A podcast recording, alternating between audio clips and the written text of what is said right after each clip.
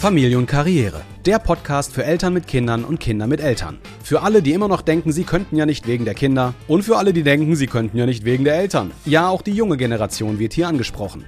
Wer Veränderung will, muss sein Handeln verändern.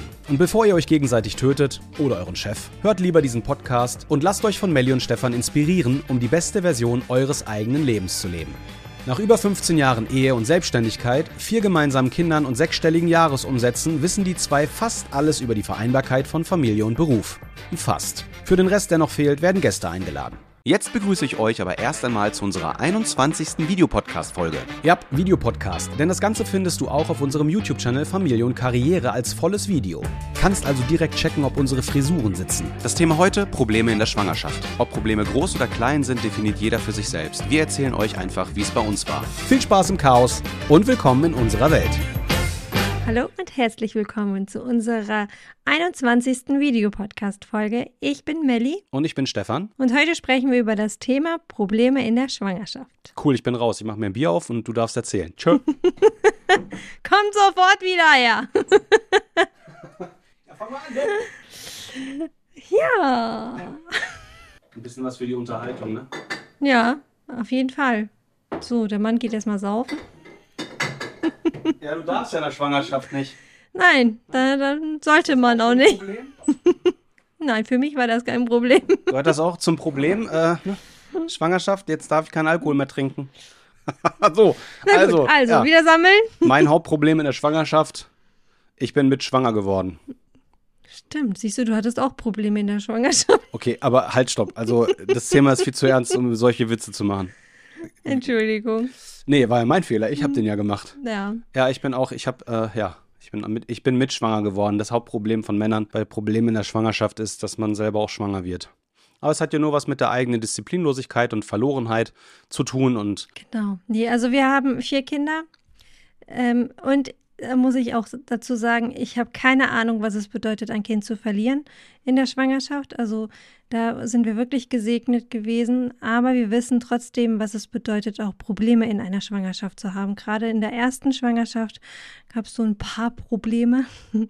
Also vorneweg schon mal zu sagen, ähm, ich hatte tatsächlich, wir haben ja drei Mädels und ich hatte bei allen drei Mädels äh, am Anfang der Schwangerschaft, also in der Frühschwangerschaft, Schmierblutungen. Das war bei mir irgendwie so gebe bei den äh, drei Mädels. Aber natürlich, klar, bei der allerersten Schwangerschaft, weil es ja auch äh, unser, unsere Tochter war, da hatte ich das ja auch. Und wenn du dann auf einmal Schmierblutungen hast, dann äh, verunsichert dich das natürlich gerade so in den ersten Wochen und so. Also da äh, denkst du dir natürlich auch so, nein, oh, verliere ich jetzt das Kind? Also da steigt natürlich auch Panik in dir auf. Und äh, dann habe ich natürlich auch den Arzt angerufen und ich musste dann auch sofort kommen und äh, der hat mich dann untersucht und der hat mir dann auch wieder Entwarnung gegeben. Er hat dann auch gesagt, ja, das kommt schon mal vor und so, schonen Sie sich, äh, schleppen Sie jetzt nicht so viel, ruhen Sie sich lieber ein bisschen aus, dann wird das schon wieder.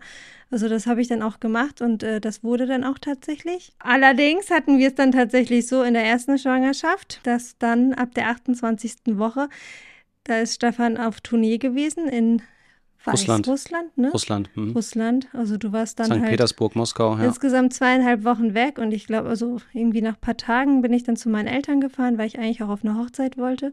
Und dann hatte ich auf einmal halt immer wiederkehrende Kontraktionen, also auch in sehr regelmäßigen Abständen und so, wo der Bauch auch immer hart wurde, dann wieder weich wurde, dann wieder hart und so. Und irgendwann sagte meine Mama, nee, diese gelernte Krankenschwester gewesen, sie sagte, nee, das ist äh, kein gutes Zeichen, weil ihr war das einfach zu oft, wo mein Bauch halt hart wurde.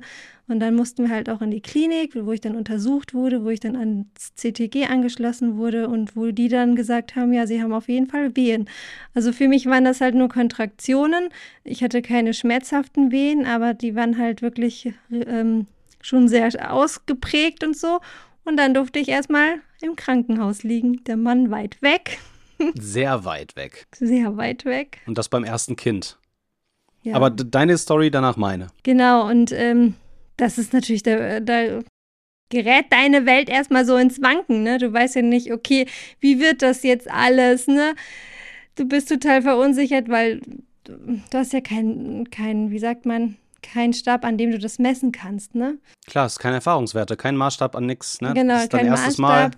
Und ähm, Das ist natürlich dann nicht so einfach, ne? Weil Und auch die erste im Freundes- und im Bekanntenkreis, ja, also Genau. hatten ja keine, keine Freunde, die schon Kinder haben, keine ich konnte keinen fragen, ey, wie ist das? Hattest du das schon mal, ne? Wie bist du damit umgegangen und so? Also das war natürlich Du schon warst- sehr herausfordernd für Du mich. warst quasi der First Mover, wenn man es jetzt aus der Unternehmensseite betrachtet. ja. Der Erste, der losge Und, die äh, Erste, die losgelaufen ist. Ich hatte dann erstmal strikte Bettruhe. Also ich durfte wirklich, die ersten paar Tage durfte ich dann nur auf Toilette äh, gehen, sonst musste ich wirklich strikt im Bett liegen bleiben. Das hat sich dann im Laufe der Zeit, ich musste sogar fünf Wochen am Stück im Krankenhaus liegen bleiben. Fünf Wochen warst du im Krankenhaus, ja. Irgendwann war es tatsächlich so, dass sie mir sogar äh, den Toilettengang verboten hatten, weil sie sagten, nee, also ich hatte immer wiederkehrende Wehen. Also ich hatte, wurde dann auch an wehenhemmenden Tropf angeschlossen, damit halt die Wehen wirklich unterbunden werden, was natürlich auch mit äh, zu Herzrasen dann am Anfang geführt hat. Dann mussten sie mir da wieder was gegengeben. Und Also ich war nicht da. Und er war nicht da. Also das war für mich sehr emotional. Und äh, da ich dann in der 28. Schwangerschaftswoche das ja dann war und die auch nicht wussten, okay, welches Ausmaß nimmt das Ganze, kommt das Kind früher, kommt es nicht früher, weil ich musste ja dann auch immer untersucht werden. Dann hatte sich der Gebärmutterhals schon ein bisschen verkürzt gehabt und so. Dann haben sie entschieden, okay, wir geben auf jeden Fall die Lungenreifungsspritzen, damit, falls das Kind eher kommt, dass zumindest die Lungen schon mal ausgereift sind. Und das sind natürlich, wenn du das alles so mitmachst und das dann auch in der Phase, wo dein Partner nicht dabei ist, das ist äh, dann nicht so einfach. Du bist eine starke Frau geworden in den Wochen, ne? Ja, Ja. auf jeden Fall. Also ich äh, habe dann zwischendrin auch geheult. Also dann kam auch zum Glück der Arzt, der dann auch mich zum Teil beruhigt und so. Und ähm, ja, aber klar, ne, wenn du das das erste Mal so alles mitmachst, ähm, du hast ja keine Ahnung von nichts und so. Und da musst du erstmal mit lernen, halt umzugehen. Deswegen, also wir wissen definitiv, was es bedeutet, auch Schwangerschaftsprobleme zu haben. Da ging ja noch weiter. Ja, Das hat ja damit nicht aufgehört. Also ich kam natürlich wieder zurück von der Tour, aber ich musste ja auch arbeiten. Melly war aber in Bonn im Krankenhaus. hm, Und äh, natürlich, ich kam dann von der Tour wieder, habe sie sofort besucht, aber ich musste dann ja wieder zurück nach Bielefeld und weitermachen. hm. Und bin dann äh, am Wochenende dann wieder zurückgefahren. War dann also ne, vier, fünf Tage in Bielefeld, habe gearbeitet und bin dann wieder nach Bonn gefahren zu dir. Und dazu muss ich sagen, du warst auf jeden Fall die schönste hochschwangere Frau, die ich bis dahin gesehen hatte. Du hattest so wunderschöne, lange, so bis zur Schulter, so lange Locken, blonde Locken. Dein Bauch war wunderschön. Du warst eine wunderschöne Schwangere, obwohl du fünf Wochen im Bett lagst. Und ich lag dann bis zur ähm, 34. Schwangerschaftswoche dann. Genau, so gute sechs Wochen. Ja. Und dann äh, durfte sie entlassen werden in Bonn. Und dann sind wir wieder zurück nach Bielefeld. Genau, dann. Für ganz kurze Zeit. Also dann musste ich mich weiterhin schonen. Also Ja, ich hatte äh, genau. wirklich. äh, ha- Du hast dann halt zu Hause im Bett oder auf dem Sofa Genau, gelegen, der hat halt ganz klar gesagt, so jetzt so, vor allen Dingen ab vollendeter 34. Schwangerschaftswoche, ähm, hält man die Kinder auch nicht mehr auf. Also genau, weil dann sind sie, sind sie halt auch vom, vom körperlichen her so weit entwickelt, dass sie äh, lebensfähig sind. Und deswegen haben sie mich dann auch entlassen, weil sie gesagt haben, so, wenn jetzt das Kind kommt, ist alles im grünen Bereich. Genau, dann waren wir in Bielefeld. Und dann hatte ich auch wieder eine Vorsorgeuntersuchung. Da war auch alles in Ordnung. Und dann waren wir in der City noch einkaufen. Und dann hatte ich auf einmal wieder Schmierblutungen. Und dann äh, bin ich daraufhin halt direkt zu meiner Ärztin. Die hat mich untersucht und dann sagte sie, ja, der Muttermund hat sich geöffnet, sechs Wochen vorher. also wieder ins Yay, Krankenhaus. aber diesmal in Bielefeld. Diesmal in Bei mir. Bielefeld. Ja. Ähm, Dann lagst weil, du es, da. weil es ja auch gerade mit geöffnetem Muttermund auch dann auch jederzeit hätte losgehen können. Und dann lag ich wieder eine Woche im Krankenhaus. Und dann hat sich halt in dieser Woche gar nichts getan. Gut, ich hatte mal immer mal wieder Kontraktionen, aber auch nur Kontraktionen, keine schmerzhaften Wehen. Und nach dieser Woche durfte ich dann wieder nach Hause und musste mich weiterhin halt schonen. Ich durfte dann halt wirklich äh, auf dem wieder. Sofa liegen, durfte halt nichts machen. Und das ist natürlich auch zwischendrin deprimierend gewesen. Also genau, also ab der 28. Schwangerschaftswoche lag ich du, eigentlich ne? hauptsächlich. Und dann kam die. Alte nicht mal zu früh. Die Alte kam nämlich dann gar nicht zu früh. Die dachte sich nämlich, äh, Mama hat jetzt schon lange gewartet, kann noch länger warten. Und dann Ja. hatte sie nämlich gar keinen Bock. Dann hat es nochmal richtig gedauert. Und äh, ich habe dann auch in der Zeit auch mit einer Hebamme gesprochen und sie sagte mir dann, auch als dann Noemi über dem Termin dann zur Welt gekommen ist, dass gerade so die, die vielleicht am Anfang, das ist nicht immer der Fall, auf gar keinen Fall, ne? Aber dass gerade so die, die so am Anfang vielleicht so die Probleme bereiten oder so, die sich dann zum Schluss mehr Zeit lassen. Und so war das bei Noemi dann tatsächlich. Okay, und dann hattest du noch die mit Abstand äh, dreckigste Woche im Krankenhaus, nachdem das Kind auf der Welt war. Das war, da ist sie fast durchgedreht. Da habe ich dann auch versucht, sie da schnellstmöglich rauszuholen aus dem Laden. Das war wirklich äh, ja. eine Zumutung. Na gut, wenn man das erste Kind kriegt, das ist ja auch alles neu und auch gewöhnungsbedürftig. Man hat ja auch keine Ahnung, ey, was. Ähm, was, was macht kommt, man wie? Ja, was macht man wie? Man, man liest zwar sich viel an und so und man hat ja auch schon so die ein oder anderen Erfahrungen vielleicht so, ne, was sein könnte. Aber ähm, ja, bei Noemi war es dann tatsächlich, dass sie dann halt auch zu schlecht irgendwie getrunken hat nach ein paar Tagen, dass sie dann halt natürlich auch immer müder wurde. Und Gelbsucht ist ja gerade bei Neugeborenen ein großes Thema. Äh, dadurch, dass sie dann halt auch über diese 10 Prozent abgenommen hatte, musste sie auch dann halt ähm, unters Blaulicht. Und das ist natürlich für einen auch emotional. Ja, klar. Also vor allen Dingen, dann sollte ich auch abpumpen, habe ich dann auch gemacht und es war wirklich ganz, ganz bisschen Milch, obwohl ich schon meinen Milcheinschuss hatte. Ey. Es hat einfach alles nicht funktioniert. Nee, und da macht man sich natürlich auch erstmal Gedanken, so als, als gerade frisch gebackene Mutter, habe ich zu wenig Milch und so, weil das hat ja alles von vorne bis hinten nicht so ganz geklappt mit dem Stillen. Ich musste dann zufüttern. Also es war sehr, sehr anstrengend. Die Geburt an sich hat ja auch nicht geklappt. Sie musste dann ja mit der Saugglocke geholt werden, weil es nicht weiterging. Also sie ist ja im, im, Hef, im, im Becken Bereich dann stecken geblieben. Ja. Ne, also die Geburt war auch nicht so, äh, so easy. Das war dann auch für uns neu. Also ja, von alleine kam sie nicht raus. Genau. Das hat dann aber zum Glück auch alles geklappt. Ja. Und dann noch die wechselnden Krankenschwestern, die dir den letzten Nerv geraubt haben, weil äh, ja. jede Stunde eine andere reinkam, die wieder eine neue Sichtweise hatte oder irgendwelche dummen Sprüche von sich gelassen hat. Und genau, also ich hatte irgendwie zwölf Meinungen und ich war dann irgendwann so überfordert, ich wusste gar nicht mehr, wem soll ich jetzt glauben und wem nicht, weil sie haben mir alle irgendwie was anderes erzählt. Und Schlimm, echt. Man wird dann natürlich unglaublich verunsichert. Ne? Und ich war irgendwann an einem Punkt, wo ich echt gesagt habe, boah, ich kann nicht mehr, ich will jetzt nach Hause. Und dann war zum Glück Noemi wieder so weit aufgepäppelt, dass wir nach Hause durften. Und als ich dann zu Hause war und wirklich nur eine einzige Hebamme hatte, die mich dann betreut hat, dann kam ich so langsam zur Ruhe, ne? Weil die hat mir dann auch echt geholfen, einfach äh, was das Stillen angeht, was auch so die Milchproduktion anging. Ähm, da war ich echt dankbar. Also deswegen, äh, es ist ja schön und gut, wenn man viele Meinungen hat. Aber es bringt halt nichts, äh, weil du nicht weißt, okay, auf welche Stimme höre ich jetzt. Ne? Und äh, da ist es unglaublich wichtig, auch auf seine eigene Stimme einfach zu hören, ne? zu sagen, okay, ne?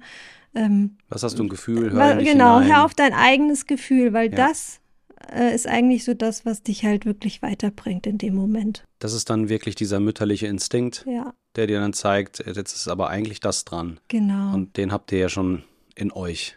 Und ähm, dadurch, dass ich natürlich auch gerade in der ersten Schwangerschaft natürlich schon diese Probleme hatte, hat es mir in der dritten Schwangerschaft auch wieder geholfen, weil gerade bei unserem dritten Kind hatte ich dann nämlich auch wieder vorzeitige Wehen, zwar erst ab der 32. Schwangerschaftswoche. Also es war nicht ganz so früh wie bei Noemi. Allerdings hatte ich da auch schon ähm, den Gebärmutterhals verkürzt und dann sogar auch ähm, schon zum, also kurze Zeit später dann auch halt den Muttermund schon geöffnet und dann musste ich natürlich auch wieder äh, Liegen. ins Krankenhaus. Und da war ich natürlich schon total der Profi in Anführungsstrichen. Ich, ja, da war es ganz entspannt. Da ja. war ich total entspannt und der Oberarzt, der sagte mir noch so, ja, Frau Peters, in allen Ehren. Ne? Es ist ja irgendwo bemerkenswert, dass Sie total entspannt sind. Aber so ein bisschen, wie hat das ausgedrückt? So ein bisschen Ernsthaftigkeit wäre schon vielleicht ganz gut, weil er hat mir zwar das alles so erzählt, ne, was, äh, ne, aber ich, ich war total gechillt, weil ich. Ja, passt schon, passt schon. Bring mal das Bier jetzt hier, komm. Also ich wusste, ich wusste instinktiv, das Kind kommt nicht eher. so. Also ja. irgendwie wusste ich das instinktiv, dadurch, dass ich das ja in der ersten Schwangerschaft so extrem durchgemacht habe. Natürlich, klar kann das äh, unter Umständen natürlich auch wirklich eher kommen oder so, aber ich hatte da irgendwie so voll den inneren Frieden drüber und ich habe dann natürlich auch gelegen und so und lief dann natürlich, also ab der 32. Schwangerschaftswoche tatsächlich mit geöffneten Muttermund, Muttermund durch die. Gegend. Ja, So. weil du halt, also das ist ja, das ist ja genau dieser Punkt. Du hast es alles schon mal durchgehabt. Und in der ersten, in der ersten Schwangerschaft waren es über acht Wochen, die du liegen musstest. Und Jetzt zwölf Wochen. also drei, drei Monate, Drei die du liegen Monate. musstest. Und dann war für dich klar, kenne ich schon. Und ich kann auf meinen Körper hören, ich weiß, welche Signale er mir gibt und was das bedeutet. Das weiß man ja am Anfang nicht. Hm. Und das ist ja genauso auch für uns Männer. Jetzt mal meine Story von meiner Seite und dann geht's weiter. Wir haben noch ein paar andere Geschichten. Ich in Russland auf Tournee mit meiner Band, Melly schwanger. Ich dachte mir, die hat ja noch drei Monate, drei, vier Monate, also easy. Kann ich auch nochmal zwei Wochen auf Tournee fliegen. Fünf Tage in Russland, zack, kommt die Nachricht. Ich so, oh Mann. Oha, Frau im Krankenhaus, eher Wehen und so, jetzt schon, Mist, was mache ich? Keine Erfahrungswerte. Ja, auch mit Melly dann auch telefoniert. Äh, Übrigens, das war dann 680 Euro die Rechnung nach der Tour, aber gut, war egal, ne? Also, das ist, damals gab es mit Roaming-Geschichten noch nicht. Das war eine andere Zeit, 2007, 2008, 2008. Und äh, dann, ha- aber meine Jungs, die hatten Erfahrungswerte. Gerade Markus, unser Gitarrist, der sagt so, ey Stefan, jetzt setz dich erst mal hin, jetzt reden wir mal gerade kurz. So, also was ist, was hat sie denn genau? So, dann habe ich Melly das gefragt, dann hat Melly mir das alles geschrieben. Habe ich mir das alles vorgelesen, sagt er so, okay. Und wie ist es damit und damit und damit? Ich wieder Melly gefragt, Melly mir wieder geschrieben. Er sagt, okay, pass auf, ist alles gut. Da wird jetzt gar nichts passieren. Du musst jetzt auch nicht nach Hause, weil dann bist du halt da, aber alles wirklich in Ordnung. Wenn das die Anzeichen sind und das die Diagnose ist, dann ist alles gut. Also ist nicht gut, es ist doof, dass sie da allein ist, aber Melly war ja auch im Krankenhaus, wo ihre Mutter war. Sie war ja in Bonn, sie war ja nicht in Bielefeld hier komplett alleine. Das war ja auch ganz gut, dass du deine Eltern direkt dort hattest und deine Mutter auch direkt dort hattest. Ja, die hat auch in dem Krankenhaus gearbeitet zu dem Zeitpunkt. Also Ja, und also, das, ne, also das war dann schon mal viel wert. So. Ja. Und er sagte auch, Stefan, ist alles gut, das ist medizinisch nichts Kritisches. Es ist doof, es ist natürlich blöd, aber es ist nichts, wo jetzt irgendwie was auf dem Spiel steht. Von daher, du musst jetzt nicht direkt nach Hause, außerdem wir waren in Vorkuta hinterm Nordpolarkreis. Also das ist weit weg. So. Und selbst wenn ich da gesagt hätte, ich will jetzt nach Hause, hätte ich mindestens noch vier Tage gebraucht. Mindestens, um überhaupt nach Hause zu kommen. Das ist eine, eine, eine Bahnstrecke, die geht hunderte Kilometer oben da äh, hinter Nordpolarkreis und da gibt's keinen Flughafen oder so gibt's da nicht. Und der fährt auch nicht jede Stunde Zug, das ist ja Quatsch. Da gibt's ja nur eine, also als eine Bahnstrecke. Der muss da da hochfahren, der muss auch wieder zurück. Und in der Zeit gibt's nicht so viele Gleise, die da. Also ist eine wilde Story gewesen. Nochmal, ich hätte vier bis fünf Tage gebraucht, bis ich überhaupt wieder da gewesen wäre. Und dann habe ich auch gewusst, okay, wir sind jetzt schon fünf Tage auf Tour. Ich brauche, wenn ich jetzt abbreche, wenn ich jetzt nach Hause will, locker vier Tage, bis ich wieder zu Hause bin. Dann ist also eigentlich auch die Tour fast schon rum. Und dann haben wir nochmal geschrieben und dann war klar, okay, ey, dir geht's gut. Es war schwierig, auch für mich dort, weil nochmal, ne, wenn du Vater bist, das erste Mal Vater wirst und das ja auch willst, dann machst du dir sehr viele Vorwürfe. Ne, warum bist du geflogen? Warum wärst du nicht zu Hause geblieben? Aber es sind nochmal Ding, alles Dinge, die weiß man selber auch nicht. Man weiß vom Hören sagen, die hat ja noch locker drei Monate, da kannst du ja jetzt nochmal. Ja, und zu Oh. dem Zeitpunkt ging es mir ja gut. Genau, als du, also bevor ich weg bin, ging's dir super. Und das sind dann so die Dinge, ja, die gehen dann einem Mann durch den Kopf, ja. Und ich habe mir ganz viele Vorwürfe gemacht, ne, ey, du hättest zu Hause bleiben müssen und so. Und, und ah, ganz schlimm. Ich habe mich dann versucht, auf die Tour zu konzentrieren, habe ich auch gemacht, aber das waren dann so meine Kämpfe. Ne? Aber ja, das war dann so die Story. Wir waren in Russland, ich habe dann die Tournee zu Ende gespielt, bin nach Hause und dann natürlich auch sofort ins Krankenhaus. Aber die Gedanken, die man im Kopf als Mann hat, sind natürlich auch, verlieren wir jetzt das Kind, wie geht's meiner Frau, warum bin ich nicht da? Äh, Und das hat mich sehr geprägt, vor allen Dingen auch in meinem Verantwortungsbewusstsein und auch in meinem Umgang mit, ach, passt schon. Ja, also damals weiß ich, was das bedeutet, wenn irgendeiner sagt, ach, passt schon. Wenn man selber nicht das mal durchgemacht hat und selber nicht weiß, worauf muss man hören, wie kann man darauf hören, dann ist dieser Spruch, ach, das passt schon, echt gefährlich. Also ich glaube, da können Leute richtig ausrasten. Und wenn man das selber mal durchgemacht hat, dann weiß man, ja, passt schon. Äh, wir sind viel vorsichtiger seitdem auch, und das war gut, das war unsere erste Schwangerschaft. Äh, wenn wir mit anderen sprechen, dann stellen wir einfach Fragen und können beruhigen. Aber wir sagen nicht, das passt schon, weil da passt gar nichts. In dem Moment passt da gar nichts. Also die Leute, die drinnen stecken, sind komplett überfordert. Und das auch aus gutem Grund, weil es überfordert einen auch. Äh, ja, da, da habe ich halt auch 20 Kilo zugenommen. Das war der Stress bei mir. Purer Stress. So viel Verantwortung, ne? raus bei den Eltern, eigene Wohnung, Frau, Ehe, Schwangerschaft, Selbstständigkeit war zu viel. Bin ich mit schwanger geworden. Ja, aber das war Noemi. Und dann kam die Alte erst später. Wahnsinn. Da hat sie sich richtig Zeit gelassen. Hammer. Ah, es hat uns geprägt. Sie musste dann sogar eingeleitet werden. Stimmt, hast ja noch richtig dann Zeug gekriegt und es ging immer noch nicht los. Nur noch mehr Zeug. Ja, genau. So war das. Okay, die zweite Schwangerschaft.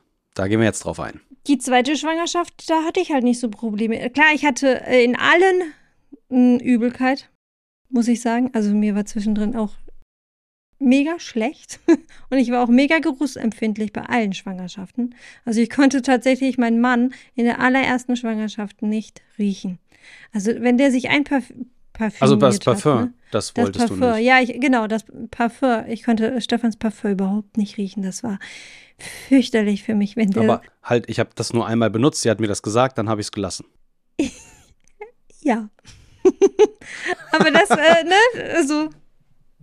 Ich werde gerade angerufen. Ja, dann geh ran. Das wird rausgeschnitten. Ja. Ja, genau. Also ich war äh, in der ersten Schwangerschaft sehr geruchsempfindlich, was Parfum oder so anging. Oder auch Kühlschrank. Sobald ich den Kühlschrank aufgemacht habe, Huh. musste ich mir echt die Nase zuhalten. Das, das ging gar nicht. Das war, ich war so geruchsempfindlich. Aber immer in den Sch Frühschwangerschaften, ne? Ja, also die ersten wirklich Wochen. so in den ersten äh, drei Monaten. Ja. Ähm, Danach ja, ging. Danach ging halt, ne? Und ich muss dazu sagen, meine Frau ist ganz toll gewesen. Ich musste nur ein einziges Mal um 22 Uhr oder 22.30 Uhr los Pommes kaufen. Pommes. Sonst hatte ich nicht, äh, nicht so nee, gelüste. sonst war, sonst Aber- warst du komplett normal. Kein, kein Alien, du warst normal, aber ich einmal keine musste ich. äh, Gewürzgurken mit Nutella oder so gegessen. Nee. so das Klischee. Du hast auch gar nicht übermäßig viel mehr gegessen. Das ist einfach ganz normal gegessen, ein bisschen mehr, aber ansonsten, ja. Einmal musste ich los Pommes holen, ansonsten war nichts los. Das war meine Pommes-Story, ja. Ja, also das war auch irgendwie, ich meine, klar, man hatte dann auch am Anfang, also ich hatte nicht so viel Hunger oder so, oder, ne? Ähm, aber Pommes ging. Pommes ging immer. Äh, dann, dann war die zweite Schwangerschaft da mit Jerry. Die Schwangerschaft an sich war ja total entspannt. Ja. Es gab keine Kom Komplikationen. Bei der dritten wieder, aber nicht bei der zweiten. Aber die Geburt war speziell. Ja, das ging dann halt ganz plötzlich auch los, äh, so mit Blasensprung so und direkt danach auch fing auch schon die Wehen an. Ähm, dann habe ich meine Hebamme angerufen, die kam dann sofort zu mir und hat mich untersucht und der Gemut, der ähm, die, der Muttermund, so, das wollte ich sagen, der war auch schon komplett geöffnet und dann hat sie gesagt, nee, jetzt bleiben wir erstmal zu Hause. Genau, weil wir erstmal dachten, der kommt jetzt hier direkt Weil im wenn Wohnzimmer. der, Ge- wenn der Muttermund komplett offen ist und du Wehen hast und äh, es, die waren auch schon alle paar Minuten, das ist ja eigentlich schon ein Zeichen, dass dann jetzt bald wirklich äh, Mhm. ne, das Kind dann schon auf der Welt ist, so ungefähr. Aber dann hat es tatsächlich noch Stunden gedauert. Also ich hatte zwar immer wieder Wehen und so und auch alle paar Minuten oder so, aber irgendwie hat sich nicht nichts getan. Äh, und daraufhin sind wir dann auch ins Krankenhaus, weil die Hebamme dann auch gesagt hat, nee, das dauert mir jetzt langsam doch zu lange. Ja. Und es war auch die richtige Entscheidung von der Hebamme, dass, äh, dass sie dann gesagt hat, ähm, wir fahren ins Krankenhaus, weil nämlich, als ich dann die Presswehen hatte, ähm, ging irgendwann die Herztöne von Jeremy runter. Und äh, dann hat sie gesagt, so jetzt muss eine Entscheidung gefällt werden. Sie hat dann auch den Arzt zugezogen und es gab entweder die, die Option Sauglocke einsetzen oder halt Notkaiserschnitt. Und ähm, sie haben sich dann am Anfang halt für die äh, ähm, Sauglocke entschieden. Und äh, das hat dann auch geklappt und das äh, Kind war dann auch sehr schnell dann da dadurch. Aber er hatte dann tatsächlich ein paar Minuten, nachdem er auf meiner Brust lag, hatte er dann auch Atembeschwerden. Das heißt, äh, die mussten ihn dann nochmal von mir wegnehmen. Und er musste zum Glück nur abgesaugt werden und danach war auch wieder alles in Ordnung. Ähm, das war so ein ganz kurzer Schockmoment. Aber er, also da sind wir echt froh über den Stand der Technik auch, der damals schon da war. Ne? Also früher Ja. hätte man das Kind verloren, heute ähm, ging das dann zum Glück. Aber es war halt auch die zweite Schwangerschaft, wo das Kind wieder nicht rauskam von ja, sich aus. Genau, also weil Noemi wurde auch mit der Sauglocke geholt. Genau, also beide kamen nicht weiter. Geburtsstillstand irgendwann bei Noemi war. Ja. Und da waren wir auch sehr dankbar für, dass da- wir diese Technik halt hatten. Ne? Ja, ja, das auf der einen Seite ja, aber wir wussten auch, irgendwas stimmt halt mit Melly nicht. Also irgendwie, ne? Ja, Klappt's nicht? Ja, also, weil bei Noemi hieß es dann am Anfang, ja, ähm, vielleicht ist irgendwie im Geburtskanal irgendwie ist zu eng, keine Ahnung, ne? Und ähm, das, ja, Ja, und bei Jerry hatten wir dann das gleiche Problem. Und dann wussten wir, okay, irgendwas, irgendwas kann da nicht stimmen. genau. Weil wenn die Kinder nicht auf natürlichem Wege ihren Weg finden und es einfach nicht geht, dann ist irgendwas nicht richtig. ja. Und dann hast du dich untersuchen lassen. Ja, und dann hatte ich ja das, äh, hatte ich meine dritte Schwangerschaft und ich hatte halt die gleiche Hebamme wie bei Jeremy. Also ich hatte eine Beleghebamme. Und ähm, die hat mir dann irgendwann im Laufe der Schwangerschaft mir geraten, mich mal untersuchen zu lassen. Ne? Also einfach mal so mein, meine Hüfte, mein Becken kontrollieren zu lassen, weil sie sagte, sie hatte bei Jeremys Schwangerschaft nicht das Problem, dass es irgendwie von, vom Geburtskanal ähm, her nicht gehen würde, so vom Geburtsweg her nicht gehen würde, sondern sie hat halt wirklich äh, irgendwie vermutet, dass es eine andere Ursache hatte. Und wir haben halt eine super Masseurin, die auch Physiotherapeutin ist und bei der war ich dann und die hat dann tatsächlich festgestellt, dass halt meine linke Hüfte, Becken, schief äh, saß. Das linke Becken. Mhm. Genau, und die hat mir das dann behoben. Und sie hat dann auch ganz klar gesagt, also ich glaube, dass dadurch die Problematik der ersten beiden Geburten halt zustande gekommen ist. Ich war dann ein paar Wochen später nochmal da, um zu gucken, ob alles wirklich so richtig sitzt und so. Und sie hat mir dann halt grünes Licht gegeben. Und ähm, daraufhin sind wir mal davon ausgegangen, dass auch die dritte äh, Geburt dann ohne Probleme klappt. Und das war dann tatsächlich so. Also Salih war so schnell auf, so ja, schnell da. Keine Stunde im Kreissaal, ne? Genau, also vom, 50. vom Blasensprung, weil ich hatte bei Sally ja auch erst Blasensprung, dann direkt die Wehen und bis sie dann da waren, also vom Blasensprung bis, zur, äh, bis sie da war, waren es unter zwei Stunden. Ja, also wir sind in den Kreissaal rein und nach 50 Minuten oder so war Salia schon da. Genau, und das Also dann ohne Stunde Probleme. Aber ich hatte dann tatsächlich bei ihr äh, grünes ähm, Fruchtwasser gehabt, was mich dann im ersten Moment total schockiert hat, weil immer so grünes Fruchtwasser ist schlecht und so. und Schon dann wieder was Neues. hat aber die Hebamme gesagt, Melanie, es ist alles gut, es ist alles gut. Die hat mich dann beruhigt und hat mir dann hinterher erklärt, äh, wie das auch zustande kommt, warum manche äh, grünes Fruchtwasser haben und so. Und sie sagte auch, und das war ja bei Salia auch, dass die in der Schwangerschaft werden die Kinder vielleicht irgendwie mal in eine Stresssituation gekommen äh, sein. Und äh, dann verlieren die auch Kot und so und das verfärbt dann halt auch das Fruchtwasser. Okay. Und äh, das ist dann völlig in Ordnung gewesen. Also eben gar nicht schlimm, nicht vergiftet. Nee, genau. Aber Ja. so im ersten Moment denkst du, was, grünes Fruchtwasser? Das ist nicht gut. ja. Ja, und dann hatten wir alle, sind ja echt, also wenn man das vergleicht mit anderen Geschichten, die wir von Freunden Ja. kennen oder von anderen Menschen kennen, sind das ja nicht wirklich Probleme. Aber gut, ein Problem ist immer, ähm, muss man immer aus der eigenen Sicht sehen. Ne? Mhm. Also es ist wirklich immer wichtig, wenn man, Für einen selbst ist das ein Problem. ja, genau, also aus der eigenen Sicht, aus der eigenen Perspektive Mhm. muss man es immer betrachten und nicht im Vergleich setzen zu den Dingen, die andere Leute erleben. Weil schlimmer geht immer. Schlimmer geht immer, tiefer geht immer, Ja. Ähm, deswegen darf man doch klar, also schon auch da, ja, drei Monate liegen und ne, Angst haben, äh, ist völlig normal und ist auch völlig in Ordnung, wenn man das so hat. Denn nochmal sind wir super dankbar, dass wir keinen Tod erleben mussten, keinen Verlust erleben mussten und das sind das, ist das Maximum an Problemen. Ne? Mhm. Schlimmer geht nicht, das ist dann das Schlimmste. Das hatten wir zum Glück nicht, aber wir können alle beruhigen, die eben Schwierigkeiten haben mit zu frühen Wehen, mit zu frühen liegen müssen und auch die Männer immer motivieren oder die möchte ich gern motivieren, immer eure Frauen zu stärken, da zu sein. Hauptsache ihr seid da. Ne? Also nicht wie ich abhauen, nein, ich bin ja nicht abgehauen. Ist Also wenn man- rumgelaufen, sonst war ich da. Wenn man das in, im Verhältnis setzt, ja, wir hatten wirklich halt geringe Schwangerschaftsprobleme, so, ne, wenn man das so betrachtet. Wenn man so das Umfeld sich anhört, also in unserem Umfeld, da gibt es schon ganz andere Stories. Wir haben alle Stories gehabt von äh, in der Schwangerschaft verloren, totgeboren, bis einen Monat nach der Schwanger, also einen Monat nach der Entbindung gestorben, war alles dabei. Genau. Ja, alles schlimm, richtig krass. Und auch immer etwas, was wir nie als selbstverständlich nehmen. Also ich habe auch schon mal gehört, ja, bei euch war ja immer alles cool. Das ist auch nicht fair, weil da kannst du nichts für. Das ist genauso wie du kannst nichts dafür, dass du in Deutschland geboren bist. Hättest auch woanders irgendwo, ne? In der Armut, im, im Slum, irgendwo in einem Ghetto hättest geboren werden können. Da können wir nichts für. Und wir sind einfach nur dankbar und möchten aber auch davon sprechen, von dieser Dankbarkeit. Immer wieder sagen, es ist nicht selbstverständlich. Wir sehen es auch nicht als selbstverständlich an.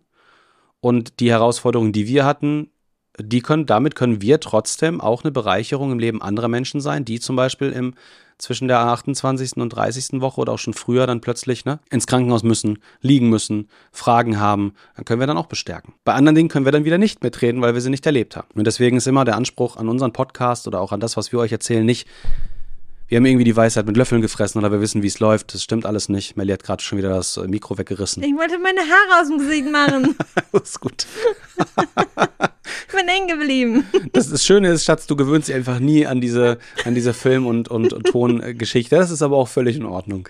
Sollen wir immer wieder was zu lachen, ne? Jeder Folge haut die das weg, das Ding. Sehr gut. Park. Witzig, aber diesmal ja wieder mit Video. Ja, genau, was sind schon unsere Probleme im Verhältnis zu anderen, ne? Deswegen ist es, glaube ich, auch immer wieder Mut machen und positiv, äh, dass wir auch immer wieder auf die positiven Dinge eingehen. Und äh, einfach davon dann halt erzählen. Wenn es um finanzielle Geschichten geht, können wir euch dann ganz andere Stories erzählen. Das wird auch noch in Podcasts vorkommen. Also mit hin zur äh, Haus fast verloren. Aber das ist dann auch wieder, ne? Andere haben ihr Haus verloren. Ist dann wieder schlimmer. Ja. ja aber ich glaube, man muss ja auch nicht immer alles erleben. Man muss auch nicht immer die schlimmsten Dinge erleben, um darüber sprechen zu dürfen. Man kann auch einfach über die Dinge sprechen, die halt passieren. Genau. Wir haben auch Freunde, die hatten nicht das, was Melly hatte in der Schwangerschaft. Die brauchten keine Sauglocke. Die haben halt einfach das Kind bekommen, fertig. Die, auch, ja. die können, auch die können drüber erzählen. Genau, aber jeder hat ja seine Probleme, aber in unterschiedlichen Bereichen. Manche leiden da, die anderen leiden da. Manche freuen sich da, die anderen freuen sich da. Genau. Ja. Unsere Probleme in der Schwangerschaft waren damals für uns am Anfang schwierig.